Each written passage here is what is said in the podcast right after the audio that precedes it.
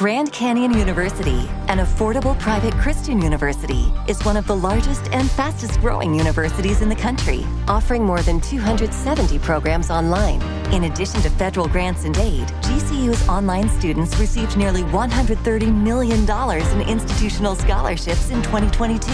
Find your purpose at Grand Canyon University. Private, Christian, affordable. Visit gcu.edu/myoffer to see the scholarships you may qualify for.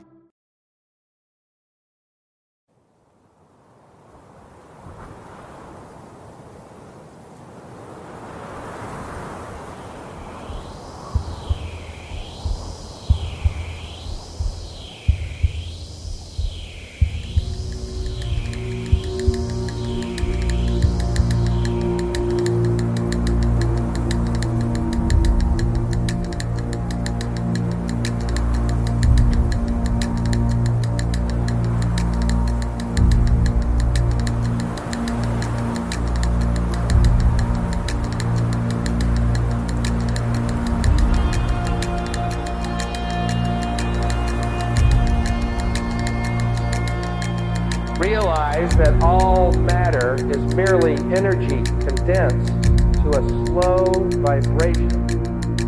That we are all one consciousness experiencing itself subjectively. There is no such thing as death.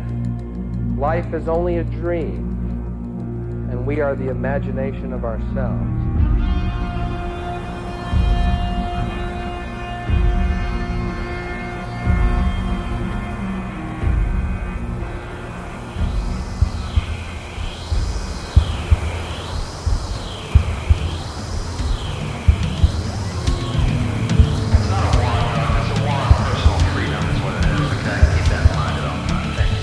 Welcome to My Third Eye, prying open your thought, truth, and reality, questioning everything and anything from conspiracies, cryptic, spiritual, natural healing, and everything else there is to encounter. Everything we think is not real, just might be real. Welcome to My Third Eye. They make the story is that Henry falls in love with Ottis's sister. Oh, right, yeah. But she's not. She's probably much more attractive and way less retarded than that in the movie. Probably. It's been a long time since I saw that, but yeah. Yeah, it's worth a watch too. Yeah. Ladies and gentlemen, welcome to Hump Day. Yes, M3E is here with your weekly dose of the My Third Eye Podcast. Yeah, sign up for patreon.com/My Third Eye Podcast.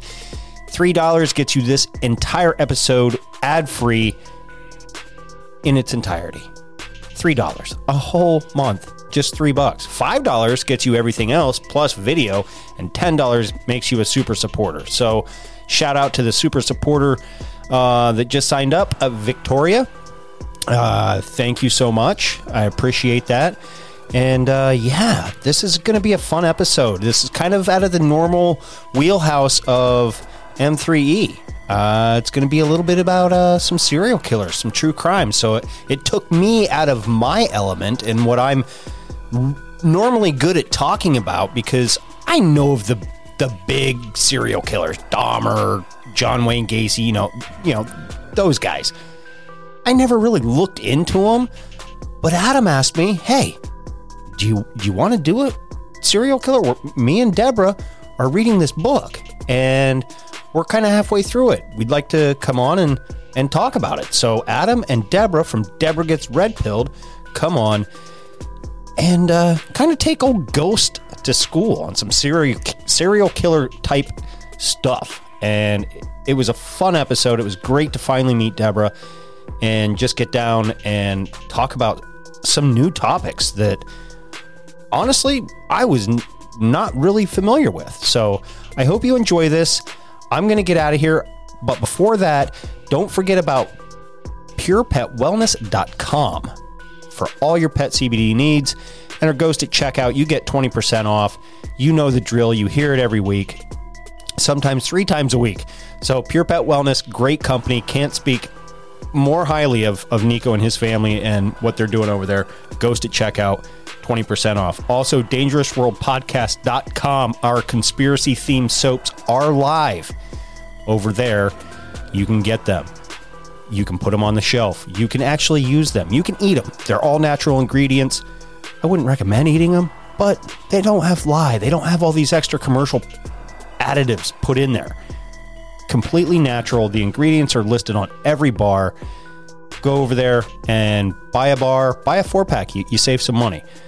And we hope to add some more scents in the future to, you know, help you guys out. So again, dangerousworldpodcast.com for all your conspiracy themed soap needs. I'm out. Enjoy hump day. And yeah, I'll see you Friday.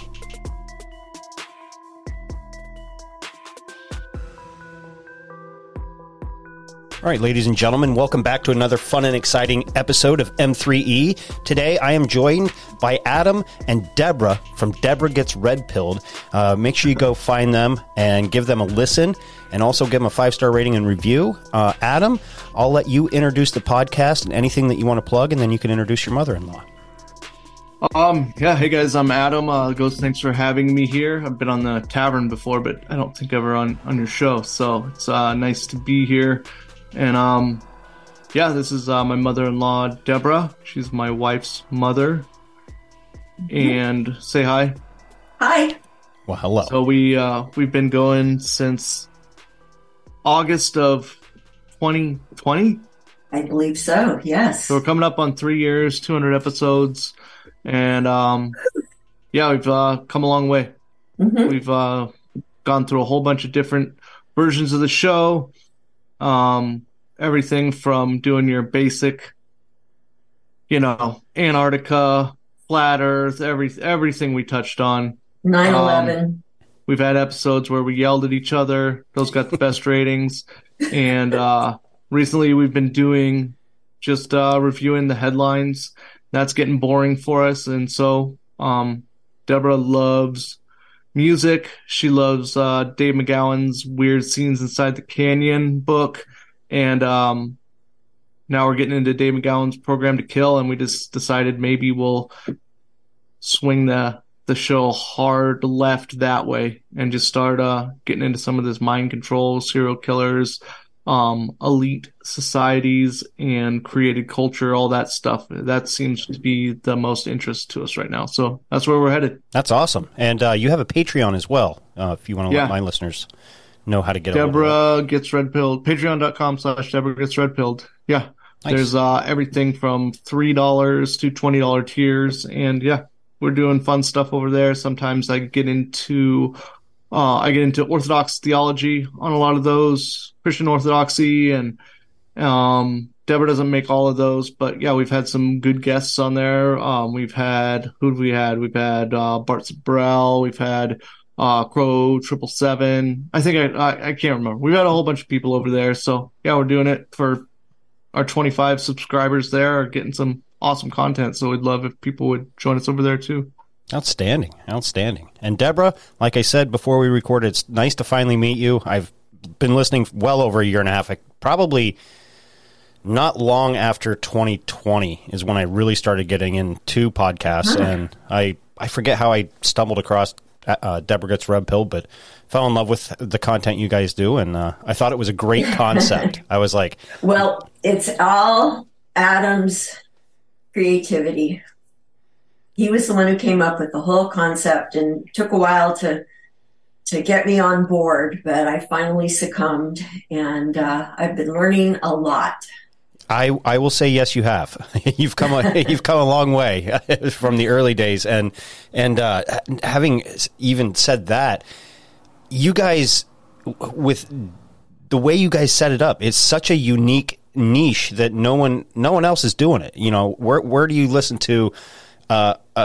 Mom and her son-in-law, you know, one's extreme one way and one's like really into conspiracies, and meet halfway in the middle, and then, you know, kill each other. Yes, and not kill each other, and have a good program and come out both ends learning something. So yeah, it's very interesting. It's good.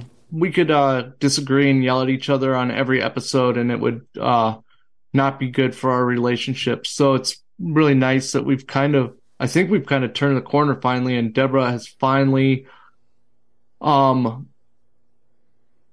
maybe become a true believer as soon as we started talking about a lot of this created culture stuff. I think that's really struck a nerve. And the MKUltra transforming into this, it seems to me like MKUltra and like dosing people with acid and shock therapy and stuff back in the old days was just this like caveman rudimentary style way that they were first figuring it out. And it seems as though they have the whole world under a spell, and they were able to figure out how to do it on a mass scale without making it uncomfortable for people in a government laboratory. Yeah. Yeah. And then now those people that were of the 60s and you know 70s in that time frame are now the ones ruling our country. So it's kind of taken a weird turn. And, you know, depending on what side of the aisle you're on, I try to just stay out of it for the most part, you know, and it's weird. It's interesting times that we're living in. And, Deborah, I have one real quick question before we move into this. Since starting this podcast, what has been your aha kind of, holy shit, I think the government and everything has been kind of lying to me?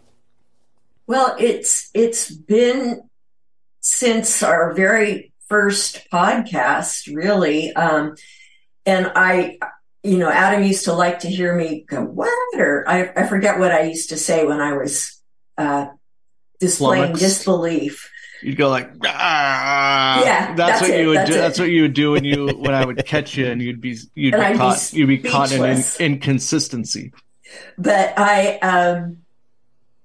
I don't know what really turned the corner for me. I can't really say. But, you know, having lived through the 60s, I can see how we all thought that was just benign, organic. And, I mean, I've certainly believed that. And I've since had my eyes opened that that's not what was going on. You know, the times that I thought were like so innovative and free, and, you know, we were also liberated, wasn't so. Right. But I can't say which really, how I really got over. I know of a couple that really struck a chord with you, that you were able to say definitively, like, I don't believe that happened. Uh-huh. I think you're very suspect of the way 9/11 went down, according mm-hmm. to and you learned that one. I mean, that was our second podcast, I think, for us. Yeah. And then the moon landing, you know? Yeah. We had right before he blew up, we had Alex Stein on to do moon landing stuff with us. Okay. And then we've had Bart Sibrel on twice, and Deborah's listened to Bart Sibrel's book, Moon Man. I highly recommend it to everybody. If you have Audible, it's an 8-hour listen. And, but it's entertaining also. Yeah, if you can go through that book and come out the other side and still think we can leave lower Earth orbit, go get your head examined. So, and we've had him on twice, and Deborah's said, we did not go to the moon. Wow. We did not go to the moon. It's kind of, it's relieving. And I don't know, the emotions are kind of weird to experience, to hear someone that, you know, obviously you're a lot older than Adam and I, and to, you know, you guys lived through that, watching it, you know, going, you know, believing it, to sit here and say, no, we didn't, there's no way. You know what I mean? It's kind of like, people waking up to 9/11 in a sense. And yeah. I don't know. I had Big Country on. We did a moon landing episode, and him and I are on the same page as with this two of you, that it didn't happen. So it was more of a poke fun. Like, really, we really called the moon from a landline in the 60s. Like, come on. Like, that right there is the dead giveaway. But yeah, there's so much to it. It's fun. It's a fun one to get into, because you always get to talk about Don Pettit.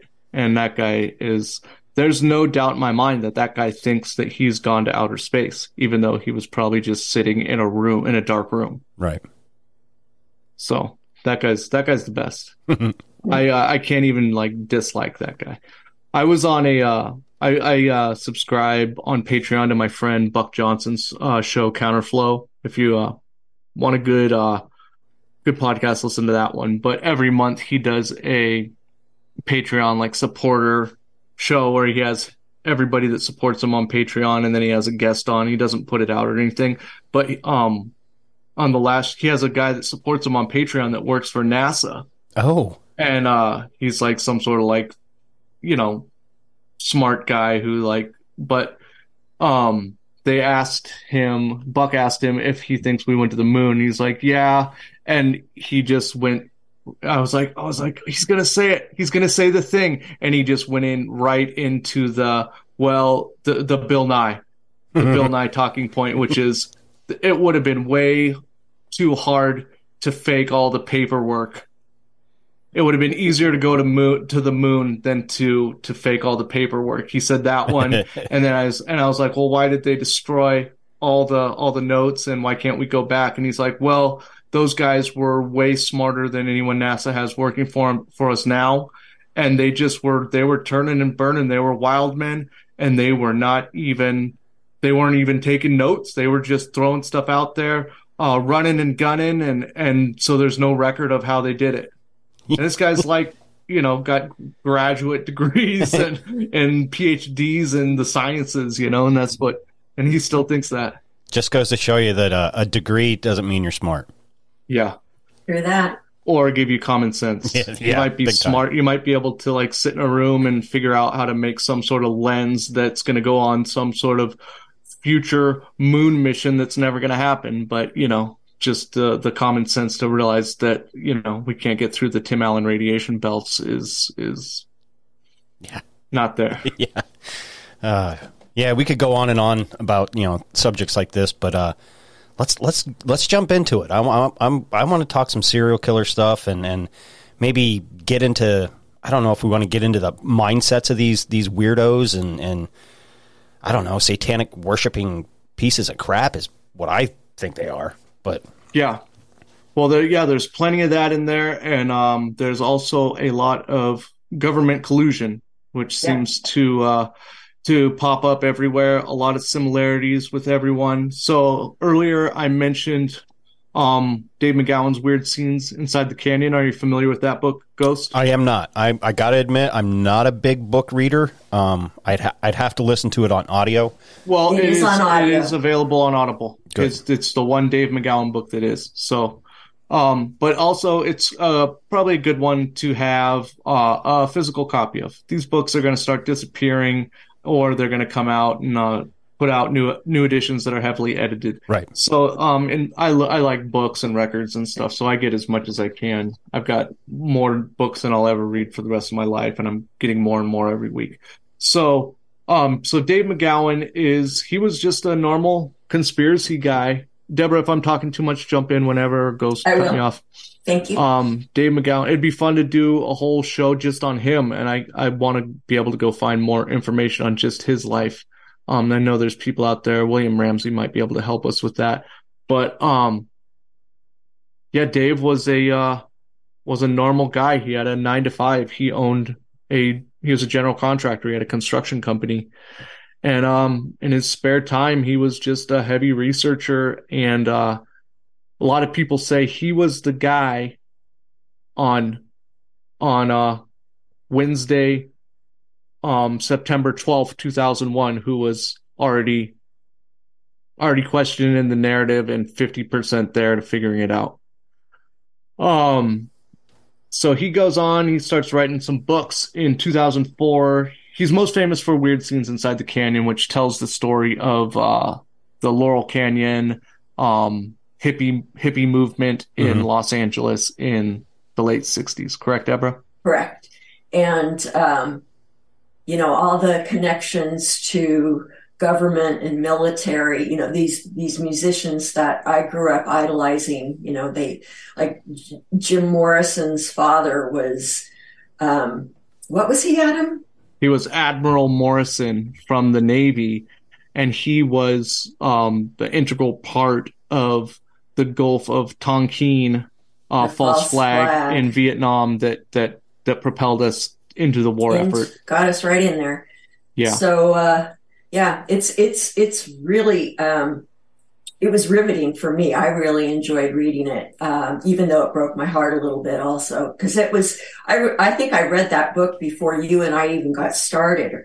No, I think you were reading it during. Okay.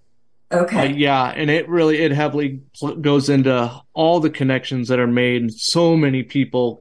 Save big on brunch for mom, all in the Kroger app. Get 16-ounce packs of flavorful Angus 90% lean ground sirloin for $4.99 each with a digital coupon. Then buy 2, get 2 free on 12 packs of delicious Coca-Cola, Pepsi, or 7-Up, all with your card. Shop these deals at your local Kroger today, or tap the screen now to download the Kroger app to save big today. Kroger, fresh for everyone. Prices and product availability subject to change. Restrictions apply. See site for details.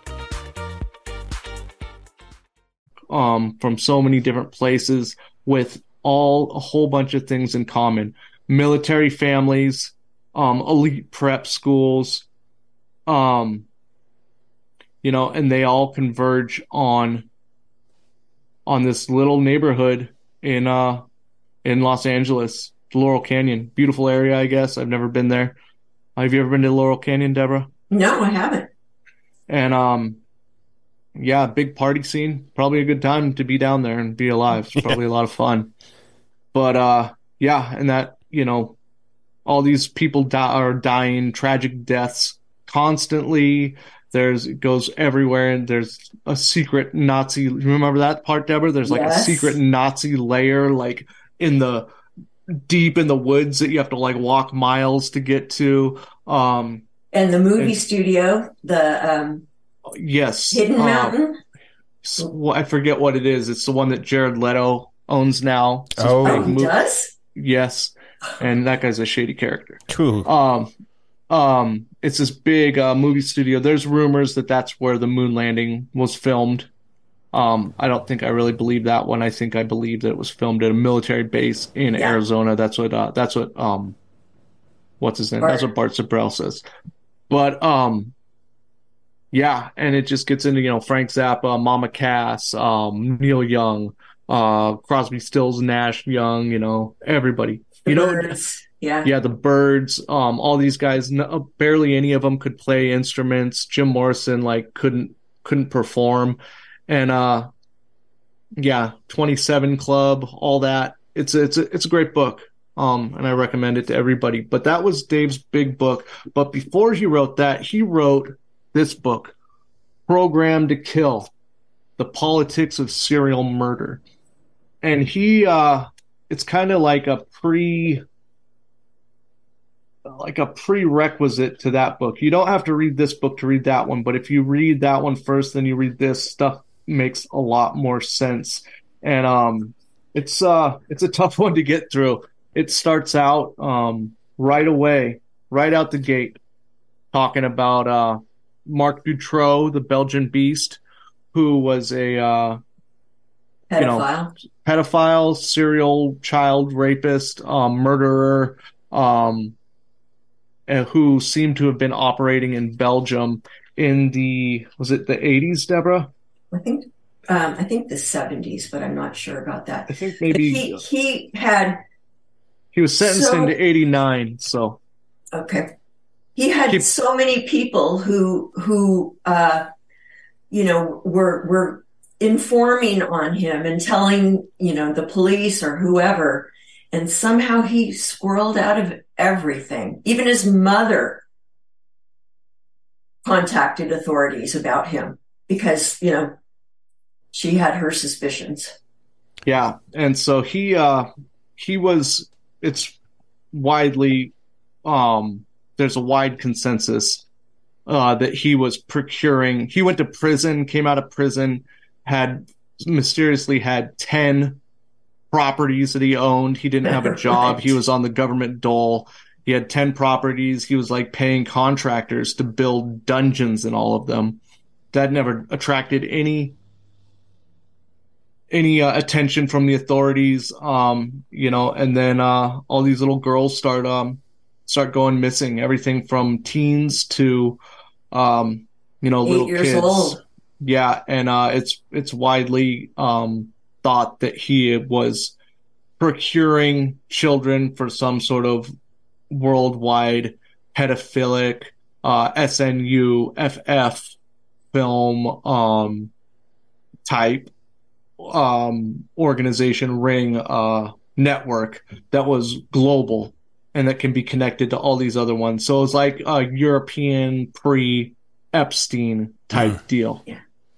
You know, it's funny because you mentioned something that all these people were kind of like narking on him. And that seems to be a common thread with just about every serial killer that you hear about, you know, Dahmer, especially. Dahmer, definitely. You know, that Netflix series kind of came out and, you know, they probably added their own little twist to it like every show would.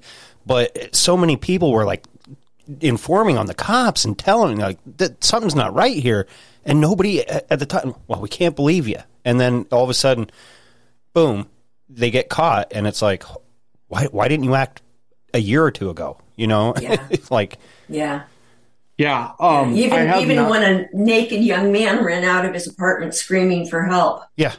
And the police brought him back. Yeah. You could still, even if the cops were just like, oh, okay, these guys are gay. You still got to be like, oh, well, you can be a gay guy. That's not illegal. Right. But you can't be gay with a 14-year-old, you know? No. And, I have not dug deep into Dahmer quite yet. I'm getting into it a little bit, but I would think that those two cops that like remember the story in the Netflix doc is that those two cops returned the guy to him, and then later on they get fired and then they get rehired because of the police union and given like officers of the year or something like that. That could have been, you know, as they portrayed it in that thing, just on the surface that those two cops messed up, but on a grander scale, Dahmer, you know, a lot of these guys, almost all of them have been in the military, and a lot of them have been in military bases, American military bases in Germany, which is a common thread.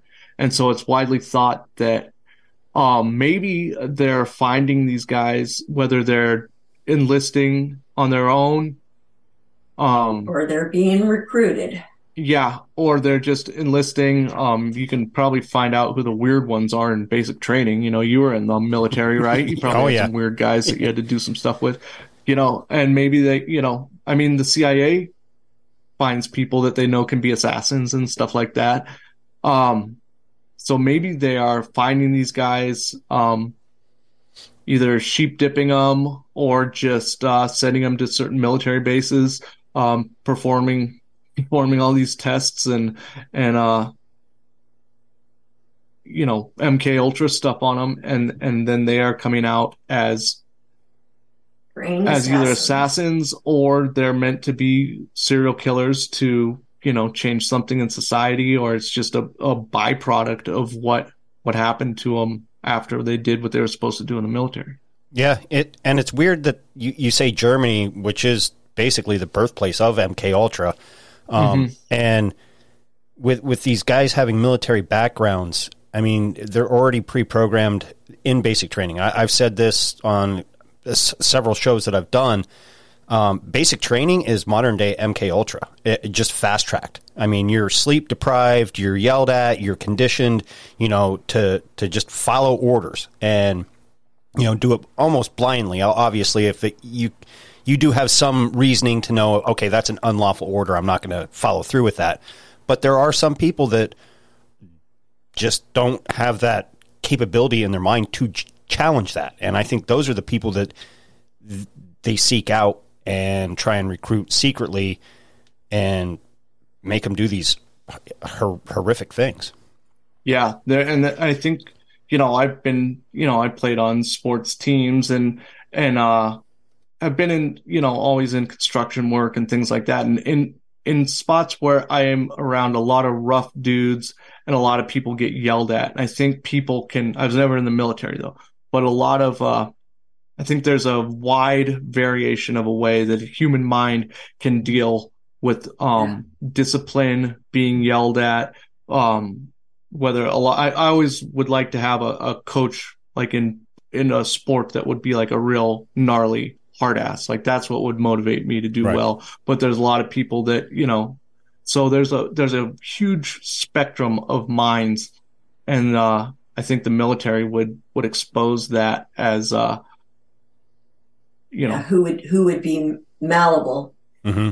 It's also, and basic training is a great teaching to handle a marriage as well, because when the wife gets mad at you, you don't yell back as much. You know, you just kind of stand there and take it a little bit. Yeah. In the end, that always ends up probably being the best. You do that, right, Adam? Sometimes. Yeah, we're not all perfect. I mean, every now and again, you know, I gotta yell back a little bit, but you know. It's just, you know, a joke at the end of the day, but, you know, you're sitting there getting screamed at and spit on and chew spit hitting you, and you just standing there as a young kid taking it, and, you know, hey. Your wife chews? Yeah. She's like missing like 20 teeth, so. One time Deborah's daughter was yelling at me and told me to go sleep on the couch, and I just said no and went to bed. That was the best response ever. I laughed, too, when I said it. Oh, I bet she was pissed when you laugh at us. Yeah. But, okay, so we'll keep going through this book. So this Dutroux case, eventually the guy goes to prison, and it was crazy. At one point, there was two little girls who were missing, and they had been in this dungeon in one of his abandoned houses. And they just starved to death. It's tragic. And at one point, go ahead, Deborah. I was going to say, don't forget that the police entered the house. I was going to get there. The police go in the house. They got a locksmith, like a local police authority guy, and then a guy from, I forget what they call the Belgian, like, secret police, but it's like their FBI. So there's three guys in the house. They can hear these little girls screaming. At one, they're behind like a false wall in a dungeon. In a cell. And he just like left. He had his wife go back and give him food one time, and then in like 3 months, and they just died. But they could hear these little girls screaming, and the locksmith's like, they're here, you know, and at one point they were like 1.5 feet away from him behind a wall. And the cops were just like, no, there's somebody there, that's people out in the street. Yep. And so stuff like that just happened over and over again, whether it was just like gross incompetence or, you know, these guys were hiding something and didn't want these kids to be found. It's all there. And all these people are up to the highest levels of government, and different countries in Europe are all implicated. A whole bunch of like, it's your classic case. Judges, prosecutors are all getting fired, dying, car crashes, all sorts of stuff like this.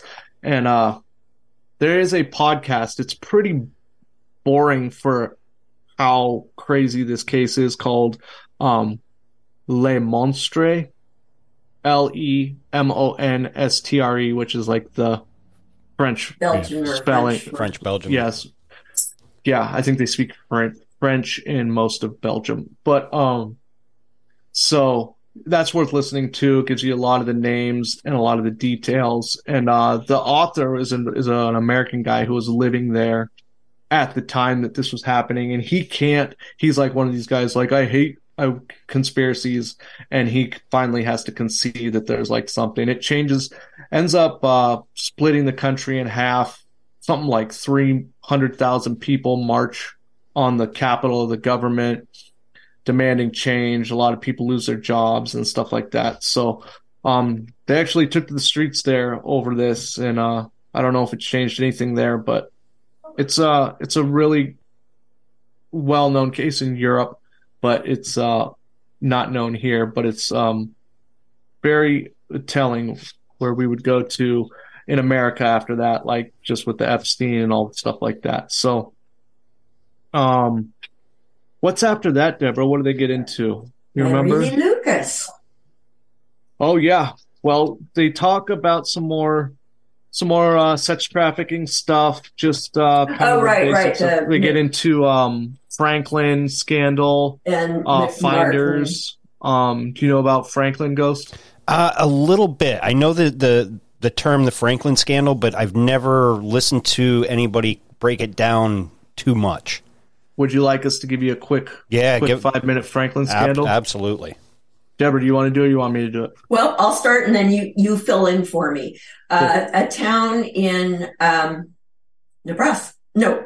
Nebraska. Omaha, Nebraska. There's Boys Town, which was started by a priest. It's a Catholic. It's a huge orphanage in Omaha. It's Catholic Charities Orphanage. Okay. And there was a man by the name of Lawrence King who ran a credit union. Right. The Franklin Credit Union, and that's where the Franklin scandal gets its name from. All right. And he was taking millions of dollars from Boys Town, but he was also taking lots of young boys and taking them to big parties, even in Washington, all over the place. And they were doing just atrocious things to these young boys and making them do atrocious things to other young boys. And the way that Lawrence King was caught was they realized he was taking the money. He was embezzling money from the credit union. The credit union had like $4 million worth of assets, and it was supposed to be a credit union for like the poor, disenfranchised Black people of Omaha. Okay. He had embezzled like $41 million from this credit union that had $4 million in assets. Jeez. And one of the most highly respected people in the Republican Party. They thought he had like a big future. He was a Black guy. So in like 1984, he was like a young upcoming. He was the original Black conservative. Okay. And he had, if you go back, you can see footage of him singing the national anthem at the 1984 Republican convention. Hmm. There's pictures of him with Nancy Reagan and their daughter and stuff like that. But he was a savage pedophile. And so he was conducting this whole ring with the help of this guy, Craig Spence, who's a high level Washington, D.C. lobbyists. These guys are in the 80s, and this is all happening in mostly, it's bipartisan, but these guys are operating in the Republican Party. Okay. And they're using these kids. They're procuring boys and girls, mostly boys, though. Then they're getting them off the streets, just like how Epstein does, always from poor families. They're getting Black kids. And this guy, Lawrence E. King's a Black guy. They call him Black Larry. And they are getting kids from Boys Town, disenfranchised, just kids that are on the fringes of society, but some are from normal families too. And it goes up every aspect of elite society in Omaha at the time, which I guess there is. I guess there's you don't think of Omaha as like this major metropolitan city, but they are, every city has their titans of industry, and maybe what's the guy that eats hamburgers with Bill Gates, who's the real rich guy? He's from Omaha, I think. The guy, and they're like, oh, he drives a crappy car, but he's worth like $100 billion. I don't know who that is. Not Rupert Murdoch. Oh, man. Well, I think he's from Omaha. But anyways... So he's running this, Larry King and Craig Spence are running this. There's this guy, Peter Citrone, who's a newspaper magnate or reporter. And they're all just doing gnarly stuff. And it's your typical, pedophilic blackmail ring that's also operating. They're shuttling drugs all over the country. These kids that they would send them off to these parties in Washington, D.C. A couple times they got them into to go on these late night tours of the White House at like midnight. Boy, that sounds eerily familiar. Yeah, and that's the George Herbert Walker Bush White House. Okay. So the people in Omaha know what's going on. They get this committee together. They hire a private investigator named Gary Caradori. They've gone through a whole bunch of guys. They can't get anybody that's worth a shit to do any real research or who isn't controlled. This guy's the real deal. He is like a probably ex-law enforcement, and he is runs his own PI firm. He eventually makes all these inroads. He goes to Kansas City. He has got his own little private plane, like a little Cessna. He flies to Kansas City with his 8-year-old son to take him to the baseball All-Star game. He also picks up a briefcase full of photos that are going to blow the case open, is what he tells one person. And he's on his way back, and his plane just explodes in the middle of the air. Him and his little boy die. Shocking. And yeah, that's the last of it. Larry King ends up going to prison for a little bit for the embezzlement, nothing to do with the trafficking. And, I would tell this to everybody. Last anybody ever found of him, he was selling Mercedes-Benzes at some dealership in Virginia. Paul Benassi, who is we always say our podcast is Paul Benassi and up. So Paul Benassi was like the number one kid he was like their all-star MKUltra sex traffic tortured kid. He's there's video, you can find it online, of him like being talking to people and switching into an altar when they tell him like a certain number. Oh wow! Also, it's so crazy, and it gets into the Johnny Gosch case. You know that one. Johnny Gosch was the first boy that was on a milk carton. Yeah, and okay. He was kidnapped. It's rumored that Paul Benassi was forced to RAPE him to like bring him into the operation. And it's just horrific. You can read The Franklin Scandal by Nick Bryant, and he goes on podcasts too. So, that's where you learn everything you need to know about it. If you can get through that book, yeah, good on you. I've read half of it. It's one of the ones you got to like. It's hard because there's so many names and so much data in it, and then you have to like step away from it, so it's hard to get back into. Right. But so that's Franklin. What else were we gonna do, Deborah? The McMartin. Let's see. I had Franklin. I had Finders. Finders. Finders was another trafficking case where these little kids were found in a park in Florida with these creepy dudes and in suits. Yeah, two guys in suits and like half a dozen little dirty little urchins. Yeah, little feral kids who like couldn't talk, who like didn't know what a telephone or a typewriter was, and they were going to be trafficked, and they were from this cult called the Finders Cult in Washington D.C. and Virginia, and same stuff. It's a weird story. All the same stuff. So we don't have to get into a big one about that. But Deborah, you want to talk about? Let's start. You brought us on to talk serial killers. We can get into Henry Lee Lucas. You want to get into Henry Lee Lucas? Yeah, I'd love to. I've never never heard of him. You okay? Truly. And like you ever hear when you were a little kid? Did you ever see that NC-17 box at the movie store, Henry, Portrait of a Serial Killer? Probably not, right? Here. They made a movie of this guy. Yeah, let me share screen, Ghost. All right. I'll show you. I bet you if you see the box, if you see the poster, I bet you'll remember it from a kid at the movie store. Because as a kid, we'd go down, rent movies on the weekends or video games or whatever. So it was a very frequent thing to do back in the day. Yeah. Deborah, start talking. Okay.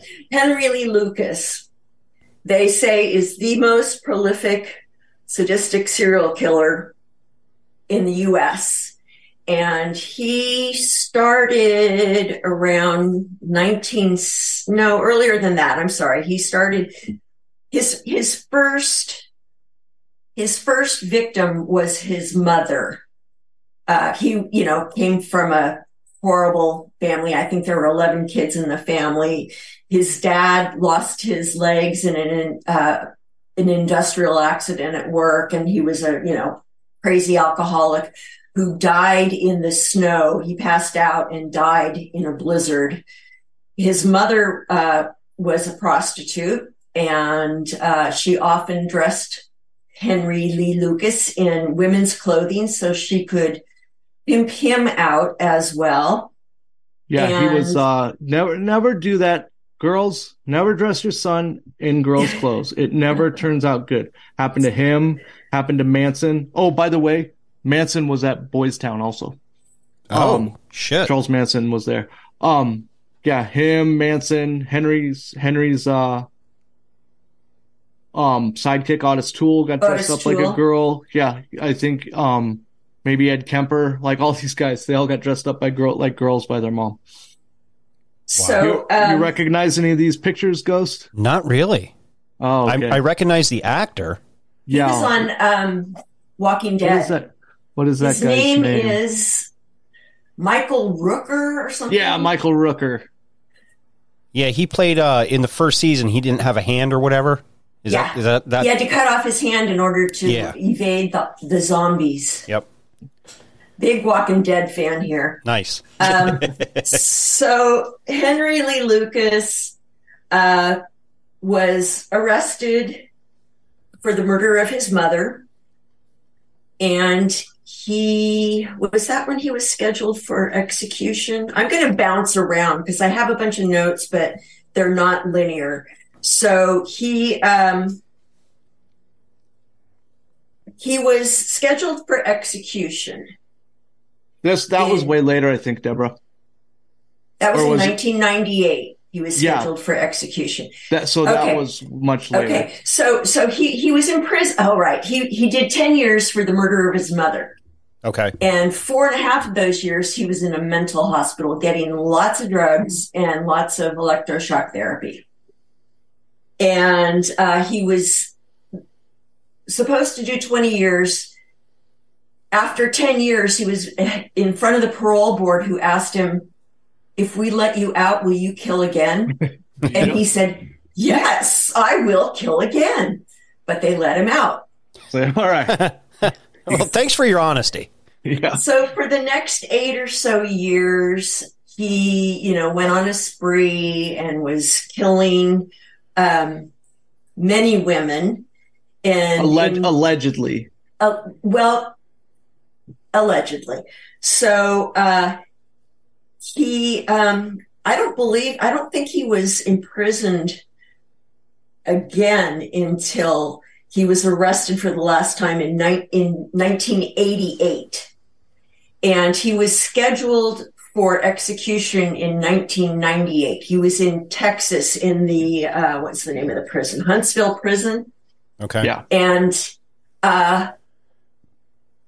12 days before the scheduled execution, the governor of Texas, who happened to be George Bush Jr., asked his parole appointees, who were all appointed by Bush, to take another look at this. And the reason was because by this time, Lucas was claiming to be responsible for 300 murders. Right? In between 300 and 600 murders is what he copped to, Ghost.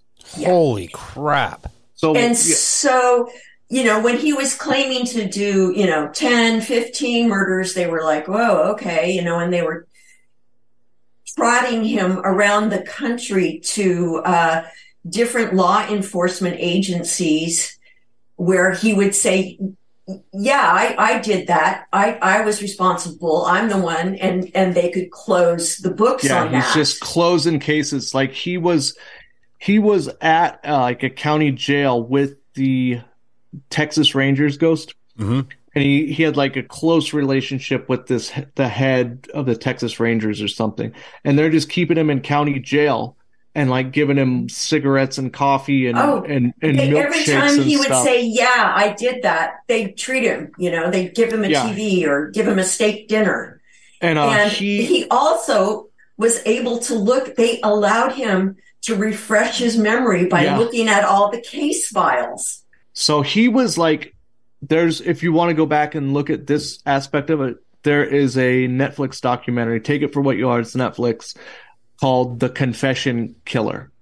And it's all about him. That sounds familiar. I think I didn't watch it, but I think I've seen it. It's pretty good. It gives you a feel for what kind of guy he is. And he's like borderline retarded. His mother hit him in the head with a 2x4 when he was like 5 years old. He went into a coma for 3 days. Yeah. And makes me look smart then. He's just like this really gross, pathetic dude. He has like an eye that's oozing that I guess smelled really bad. That's a glass eye. He has a glass eye. He and his brother got into a fist fight when they were little, and it became infected, and his mother never did anything because she was who she was. But it's also, speaking of his mother, Deborah, it's also rumored that he was raised in a satanic cult. Yes. And he, have you ever heard, Ghost, have you ever heard of some of the satanic cults like Matamoros? Am I saying that right? Matamoros, Mexico, yes, right across from Brownsville, Texas. And Henry Lee Lucas was able to draw a map and show where some of these ritual satanic murders took place at this cult in Matamoros. There was also another one in Juarez, which he also was able to, he drew a map of the inside, I believe it was, of that one. And, they're like cartel related. Whereas Mexico is what you're referring to. Yeah, cartel related satanic cults who are like trafficking drugs and, you know, into that dark Palo Mayombe and, you know, the Santa Muerte, stuff like that. Oh, okay. Where these drug dealers like worship the Saint Death but this one in Matamoros was very, very disturbing. This guy Adolfo Costanzo, he was like a gay dude who was just like raping guys and cutting their heads off with machetes. And but back to, so Henry Lee Lucas had inside information about these more than somebody who didn't have there was contact no way with he them could, would have known. He could know about this stuff unless he had actually been there. And when they did go and discover the graves of these, I think there were 15 people at Matamoros. They went and discovered the graves, and then they went back like a week or 10 days later, and the federales had burned the death shed. Yeah, they said they all the evidence. The story behind that is that the guy had gone on the run and was in hiding, and this is the narrative, that he was such a devout practitioner of this dark art Palo Mayombe that if they burned the shed with like all the relics and skulls and stuff in it, and he saw it, it would like draw him out because he would be so devastated by the destruction of his, you know, sacred relics. If you want to get into that, did it recommend, work? Yeah, they got him. Okay. They got in a big shootout in Mexico City with him and the federales. But it's also rumored that he got away and that the body that was discovered wasn't his. Listen. Conspiracy guys have like a 5-hour episode about him, Adolfo Costanzo. Yeah, I'll have to go back and look through their archives. Yeah. What the real disturbing part is the way that they were able to find the bodies. There was some old like caretaker dude on the ranch, and he's like, "Oh yeah, I saw him murdering people." They were, remind me if you ever heard of this part, Deborah. They were in shallow graves, and there was like wire hangers that had been straightened out, sticking up out of the ground, and they were attached to these spinal cords, and they were sticking up out of the ground, and that's how they would like knew where the bodies were. Yeah. Wow. But the bodies were all, you know, abused and what's the word I'm looking for? Decomposed. No, they had been desecrated oh, okay. and tortured, and you know, all this satanic ritual stuff going on. Yeah, the way that he got caught is that this is real disturbing, Ghost. He was just going and having his henchmen grab kids like out of the local town and bringing them back. He liked like 14-year-old boys. He would have these guys kidnap those young boys, throw them in a van with a burlap sack on their head. They would bring them back. They would gang rape these kids and then cut their heads off with a machete. And like, there's like reports of one guy who'd gotten away, like we're just thinking that he's hearing them like cutting up like a grapefruit, and it's just them like whacking some guy's head with a machete. But so anyways, they do that. They run a train on this guy, cut his head off, and then they pull the burlap sack off the head, and it's his nephew. It's his sister's son. Oh, my God. Man. So I did not read that. Yeah. Oh, my God. Yeah. Yeah, go listen to that, Conspiracy Guys. I'll send it to you, Deborah. Okay. Okay. But they so after that, he's like, okay, we can't do this to the locals anymore. We got to go. And like, I guess, so Brownsville is on the other, Juarez and Brownsville. Is that how it goes? Matamoros was right across. Yeah, but is like Juarez, like the Tijuana of Brownsville? Is it something like that? Like Brownsville's in Texas, right? And then across the border is Juarez. Yeah. So like during spring break, this white, you know, corn-fed white dude from Texas goes missing, and that's what finally got him caught, is that like the American authorities got on the case. Gotcha. So Mark Kilroy was that guy's name. Wow. So back to Henry Lee, he had all this information about all of this, and so it is thought that you know, he did have some connection with this satanic cult, and it's supposed to be generational. His mother was supposed to be in it. Yeah, she was supposed to be a witch. And, you know, learning about his mom, I don't doubt it, you know. Yeah. Yeah, she sounds like a real gem. Yeah. So, all right. So he was arrested in 1988. He was, his death sentence was commuted in 1998. And let's remember, George Bush wasn't commuting anybody. He was putting like retarded people. He was putting like people with like Down syndrome to death. Yeah. He was just rubber stamping all of the death. And for some reason, he chose to commute Henry Lee Lucas. Hmm. And did you know that Ottis Toole was in Florida and was sentenced to death? And do you know who commuted his death sentence? Let me guess. Was it? Does it rhyme with Jeb Bush? Yeah. Exactly. Yeah. So exactly. The thought is, Ghost, is that these guys, in my opinion, so Dave McGowan talks. He wrote this in 2004. That Netflix documentary came out like last year. Okay. Netflix documentary says he killed one person, his mom. Dave McGowan acknowledges that he's on record for 300 to 600, thinks it's less than that. I think it's probably much less than that, but somewhere in between, you know, 101 people. Right. But so I guess a lot of people that have been looking into this with the aid of this book and seeing things through the eyes of the modern world are making the connection that a lot of these people might be contract killers, assassins for these wealthy elites. Makes sense. Also serial killers. So where would you go to find, you know, some insanely psychotic people who are willing to kill 300 to 600 people? Maybe a intergenerational satanic cult, yeah, you know? And there's a story that I want to learn more about. I've been trying to get Chris Graves to do an episode with me on it. There is a, do you know the band Ministry? Yeah. Yeah. I used to listen to them. The Mind is a Beautiful Thing to Taste. I was never a Ministry fan. I always knew about them, but was never a big fan. But they have a whole concept album that is all about George Bush's relationship to a just south of the Texas border satanic cult. Oh, wow. I wonder who that could have been.